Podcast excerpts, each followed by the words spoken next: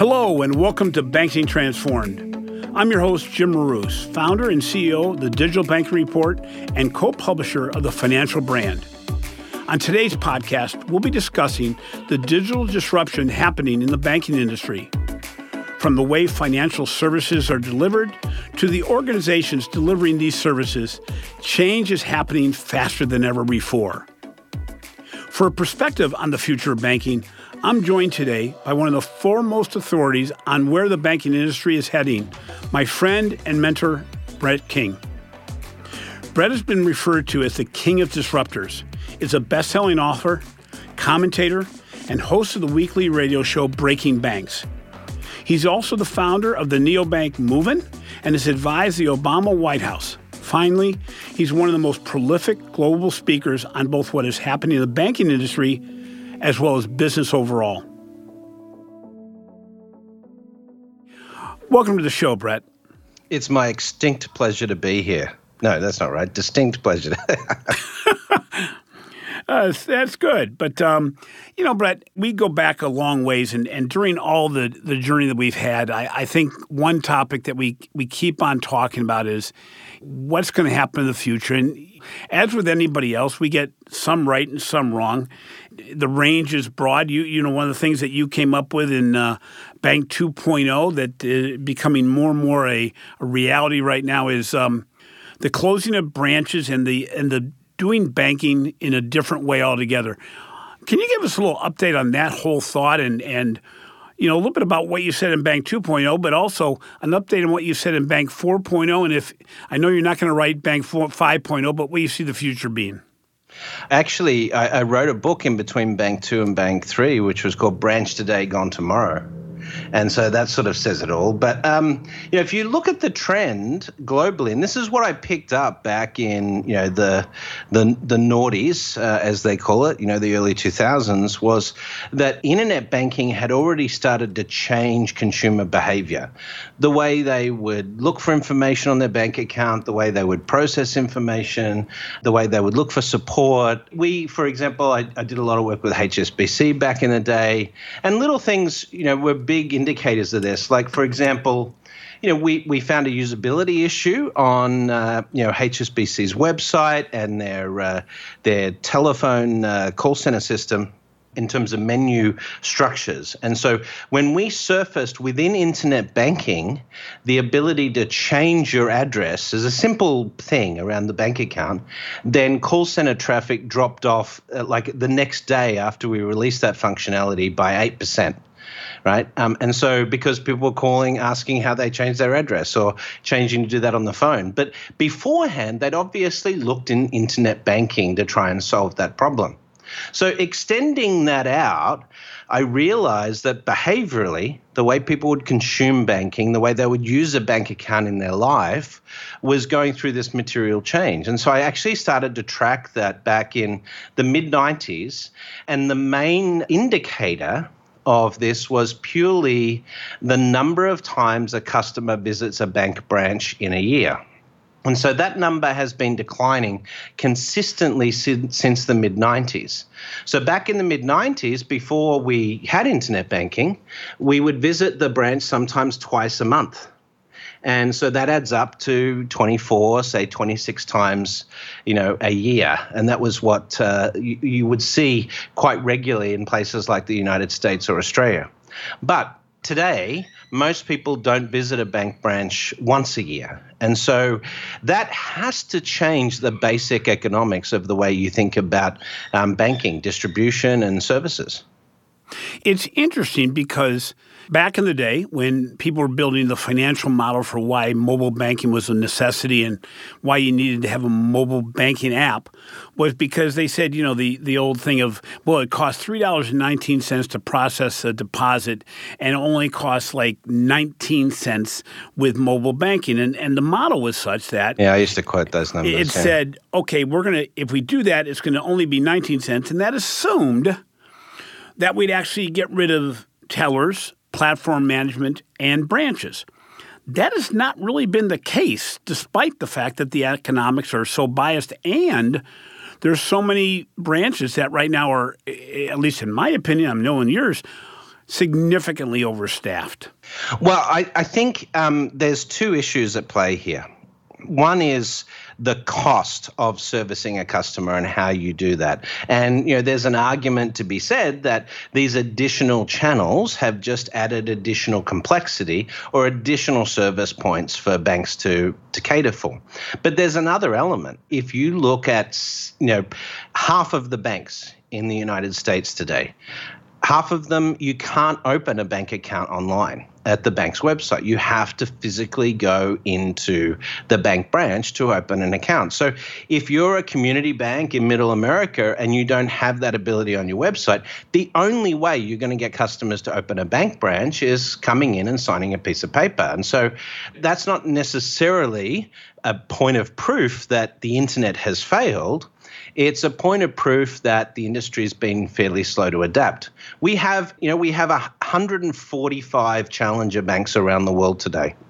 The largest of which is WeBank in China with 180 million customers. That's more customers than JP Morgan Chase. And these 145 challengers, none of them have bank branches. So I think that sort of proves you don't need a bank branch to be a bank, and customers don't need bank branches to be a customer of your bank in the digital age. Well, it's interesting because I, I remember back when Bank 2.0 was written that, uh, you know, a lot of bankers took almost offense to your comments that said branches are no longer going to be in existence. And people misread that as being that you were, you were saying banks were dead. Well, that wasn't really what you were saying, was it? No, I was known as the branches dead guy for you know quite a few years there, and I would get accosted at conferences, and people would say, "How dare you?" and you know, uh, the branches are the lifeblood of the community, and all this sort of stuff. But you know, at the end of the day, the reality is that I just believe in re-engineering customer experiences to optimize the experience for you know people and their, their day-to-day access to banking. And when you look at the way we consume consume banking, the way we use banking, you come to this realization that actually, when you look at banking, it's pretty simple. What we ask from a bank is three primary things the ability to safely store money, the ability to safely move money from one person to another or pay at a store, and the ability to access credit when I don't have enough cash to do what I need to do. That's the core utility that we get from a bank. None of that utility specifically requires the infrastructure we've built around bank branches in the past. That's that was a constraint of the system back in the 1940s and 50s and 60s. It's not a constraint of, you know, of how we do banking today. So if you sat back from the problem and you said, how would we design a bank account or a banking platform to be optimized for a customer's life for when and where they need the bank's involvement, you wouldn't come up with a design today that included bank branches. And so that's the point of Bank 4.0, which is where we talk about first principles engineering thinking and the way design thinking can really change the way you think about banking being embedded in the life of a customer.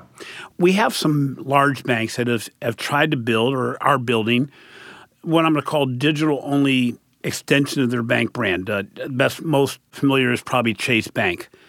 But yet, Chase Bank just recently shut down their mobile only platform and said basically they're just going to roll it into their, their branch platform. At the same time, as, as is the case in my neighborhood, they're building branches. We're not just talking about small, easy accessible branches. We're talking about two story brick buildings that look like the branch of the 1950s. What's going on there?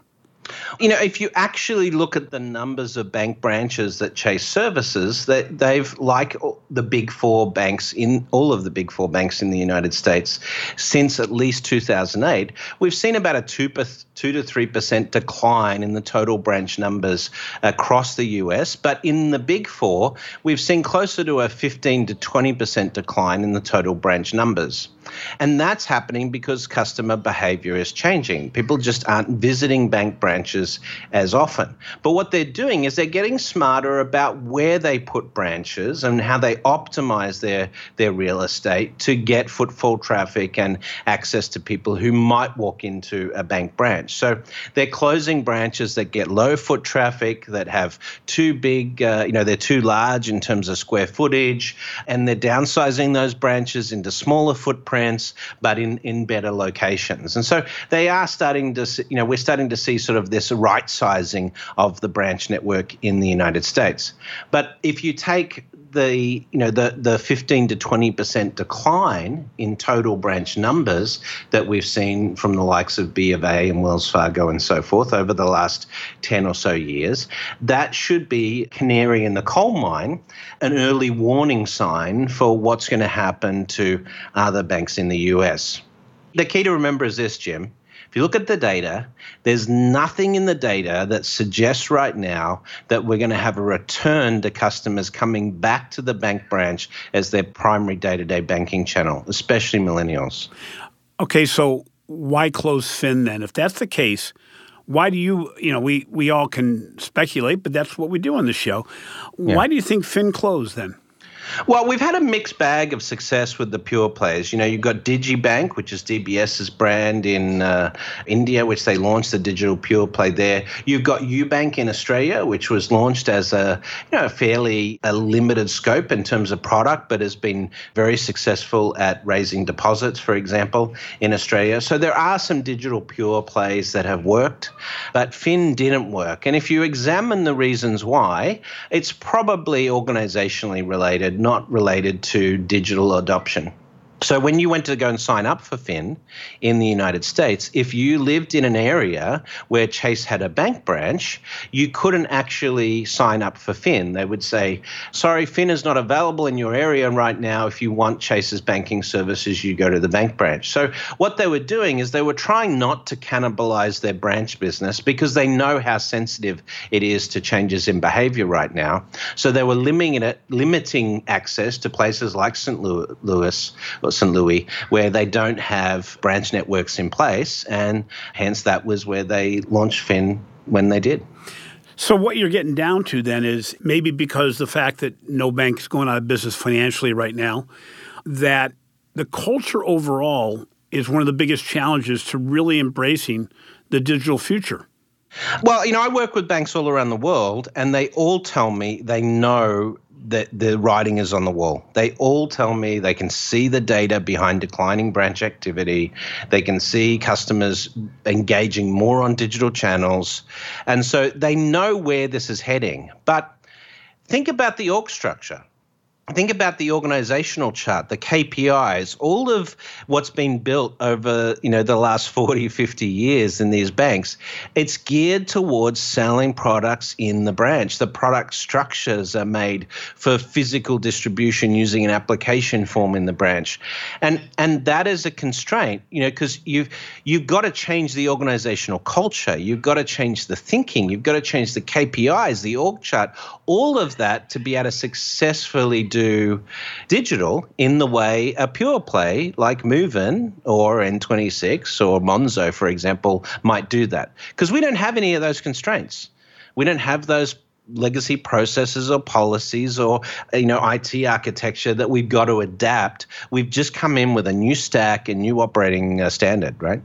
So when you, you just brought up Monzo and N26 and and so we're seeing a little bit of infiltration of the U.S. from um, UK based fintechs. Do you think they're going to be successful?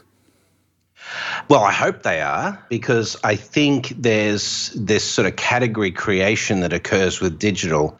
You look at the likes of Amazon and those early businesses, they struggled in those first few years, but then once people got used to buying stuff online, once there was no, eh, you know, the perception changed about using your credit card online, you know, these businesses really boomed. And so, you know, when Josh, for example, uh, you know, from Simple, when when they were doing Simple and I was doing Moven, we would never see each other as competitors. We saw each other as category creators, you know, that we're in the same trench trying to get people to recognize that banking was going digital and it was a, a suitable alternative to the big guys. And so, you know, from N26 and Monzo's point of view, I think them coming in will accelerate the overall adoption of digital banking in the US.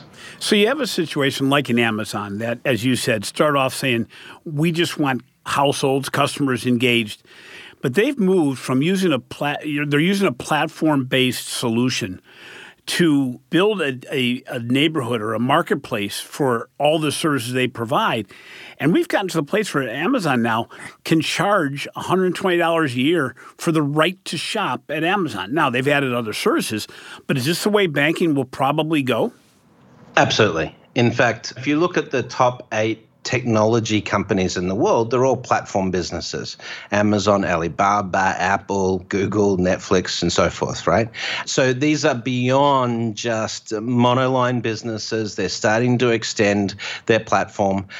But you know, we're talking about a massive shift towards platform infrastructure now in terms of e-commerce and access to, to services. And that's only going to get significantly greater when you start using voice as a channel for commerce, when you start using um, you know augmented reality and smart glasses and things like that. You know, it, the the platforms that own those devices that you use become a gateway for access to a whole range of services.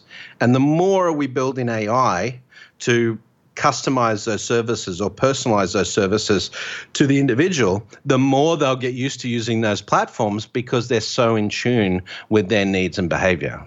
Well, it's interesting. Last week I was in uh, at a uh, a planning session for a credit union, and Chris Kovac from Constellation uh, Digital Partners was there, and they, they're building a platform solution for financial institutions, credit unions in this case, where they have over 180 different fintechs that they're representing to bring a platform of solutions, innovative solutions, on a very agile basis that the credit unions that they represent can then take up or not take up, even to the personalized level. And I, I was astounded because I'm going, you know, if this becomes a trend and if organizations can get out of their banker mode and actually look at what the marketplace wants, this is revolutionary because it, it really builds, and, and you started it at Moven where where you were building new solutions that were never thought of before. But if if you had, let's say, a platform of you know 180 200 different fintechs that are dying for the positioning in your marketplace or yours and and simples and monzos and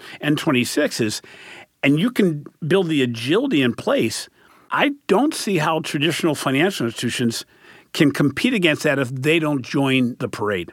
When it comes to credit unions and community banks, if they don't become part of some sort of platform architecture, then you know it's it's going to be extraordinarily tough. I've always advocated for the credit unions to get together collectively to try and develop uh, those platform technologies and capabilities. So I'm a big believer in that. But ultimately, what we're getting as, as customers is we're getting more control the problem for banks is that as we get that control, it's the experience layer, this technology layer, whether it's your phone or you know a, a, smart speaker or your smart glasses in a few years' time, you will have the ability to solve a problem like getting access to credit in a uh, Apple store to buy a new iPhone or, or something like that. You'll have that ability contextually. And you won't necessarily care who underwrites the credit. The brand may be there, but you just if the if the solution is presented you in the store, you know, tailored to your need. I, I know you're interested in buying an iPhone. Here's a special financing deal, 12 months interest fee. To do that today, that's the sort of stuff that really, really is going to impact. You know, what's interesting though is we look at this, we we see the potential there, and the marketplace is moving so slow. How do we how do we deal with that? How do we deal with the, the, the slowness of the marketplace? That's I've spent my you know the last ten years of my career doing that, shock, trying to shock people into uh, action, move them to action. Yeah, look, this is not new. You know, if you look over the last 300 years, when you see technology disruption, every time a major new technology has come along, the incumbent industry has resisted the change. It happened with horse and cart in New York and London, you know, when the automobile came along. It, you know, it happened with the telephone. You know, there was uh, there was actually um, I can't remember the the individual now, but someone was sued by the SEC for making a claim on the stock market that one day you would be able to talk across the Atlantic on a telephone. They sued them for making a false statement to the stock exchange to bolster their stock. So we have this history of large scale resistance. Why do humans resist change the way we do? I don't know. It's it's built into our behavior. We like to get comfortable. We like to, you know, to have things the way we we do, but the ability to actually embrace change and disrupt yourself as you have Jim is actually a fairly unique skill set. Most people they just get comfortable in the way they are. And so when something comes along that forces them to reevaluate or change their behavior, they see it as a threat rather than an opportunity. Well, and the complacency as the banking industry has basically lost, I'll say, 80% of the payments business in one way or the other. And, and they, there may be some dispute about that, but you know, I look at the way I use PayPal, I look at the way I use Venmo, I look at the way I use Square, I look at the way I use Stripe it has really transformed my thought about my solution providers. And while my bank will still see that I have deposits going in and out, they're not even seeing the fact that those deposits in and out are all to Square, are all to Stripe. And they don't now have the information platform to build the next layer of solutions. So, you know, what do I get from PayPal regularly? I get offers for business loans and bridge loans and lines of credit that my bank would make me come in the branch and fill out a form for. They're offering it for me because they know exactly what my transaction flow is, how I would yeah. pay it back. And isn't that where we're going with almost every layer of service from savings to investments to payments to loans? Absolutely. In fact, this is where the Chinese market has the US beat right now.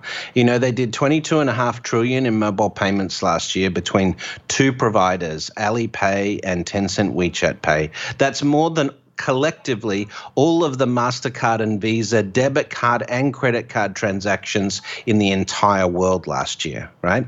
Now, when that happened in China, and a lot of it's to do with the form factor, you know, they had facial facial recognition payments and all of this stuff they built, but they made it so seamless, so easy to do. And all the banks then suddenly saw at the start of the month, people would send money to their Alipay account, and that's all they'd see because all of the the day-to-day transactions that they would use on discretionary spending disappeared overnight and they didn't know what people were buying um, because that was all going through these mobile wallets. And then Alipay noticed that people were leaving some money in their mobile wallet at the end of the month. So they didn't spend all of their discretionary spending and they had a little bit of cash left over at the end of the month.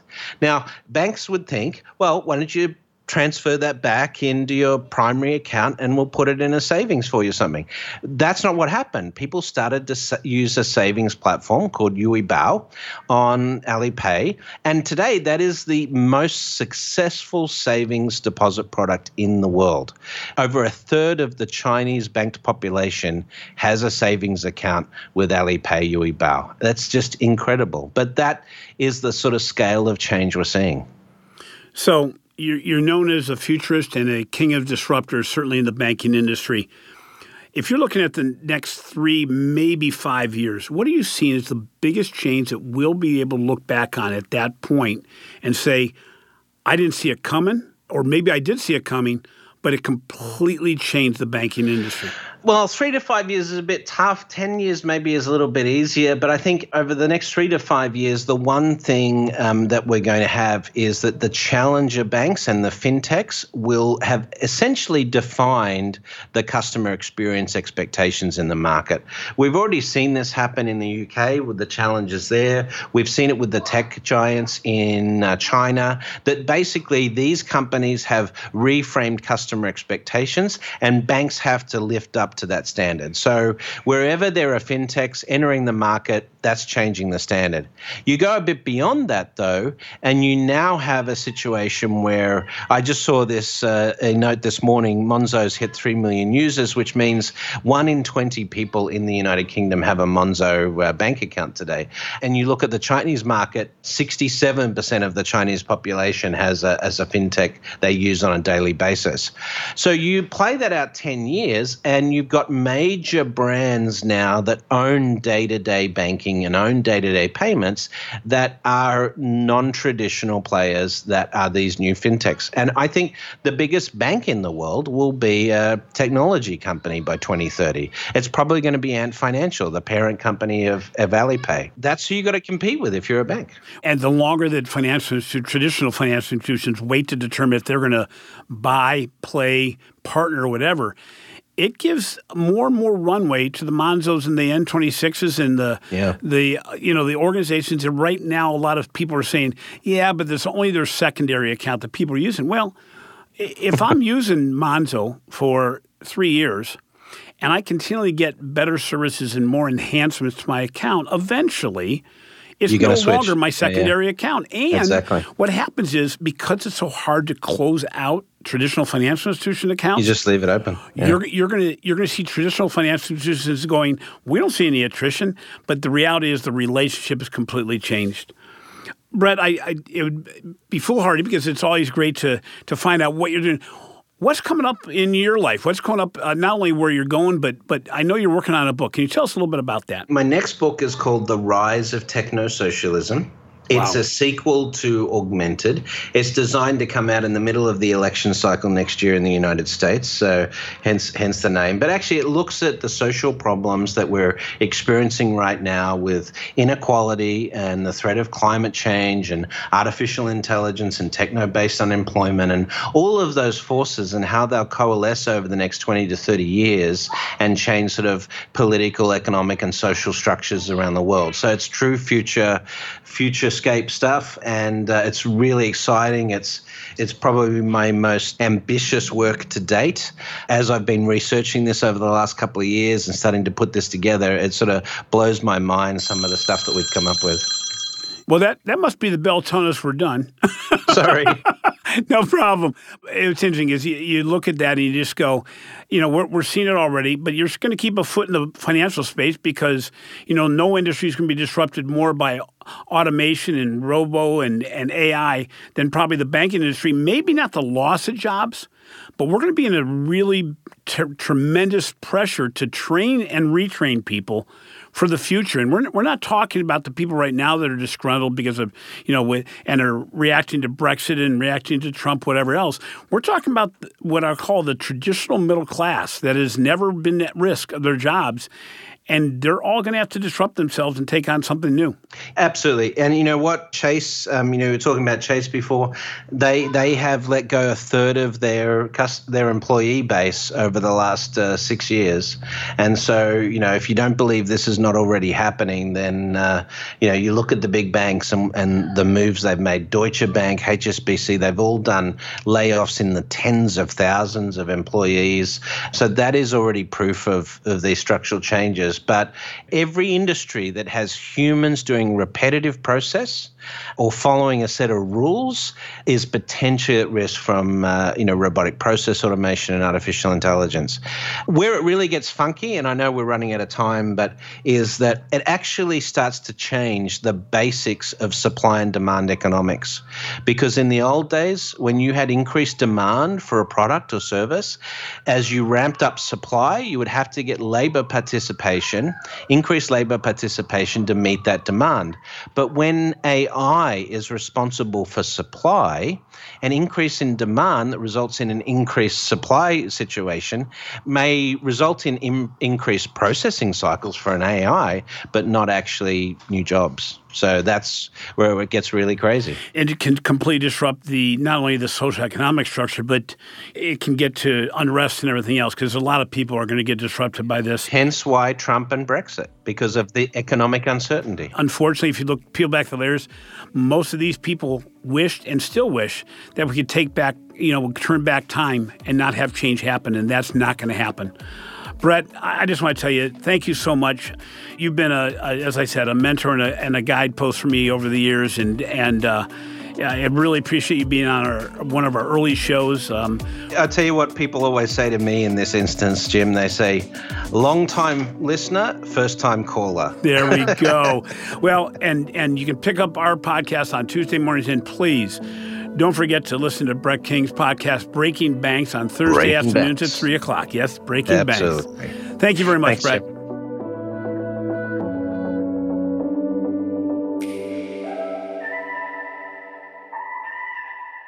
Thanks for listening to Banking Transformed. If you enjoyed today's interview, please be sure to subscribe to the show on your favorite podcast app. Also, be sure to catch my recent articles on the financial brand and check out our amazing research we're doing on digital transformation, retail banking innovation, the digital customer experience, and financial marketing for the Digital Banking Report. This has been a production of Evergreen Podcast. A special thanks to producer Julie Fink and audio engineer Eric Koltnow. I'm your host, Jim Marous. Until next time, have a great week.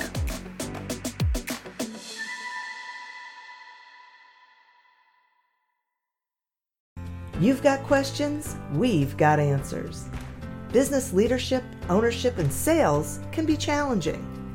Tune into the Accelerate Your Business Growth podcast to learn from the world's experts. Join me, your host, Diane Helbig, as I chat with people who have expertise in various areas of business.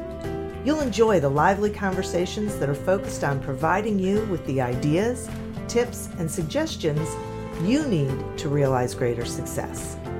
Get what you need for your business when you need it from the people who have the answers.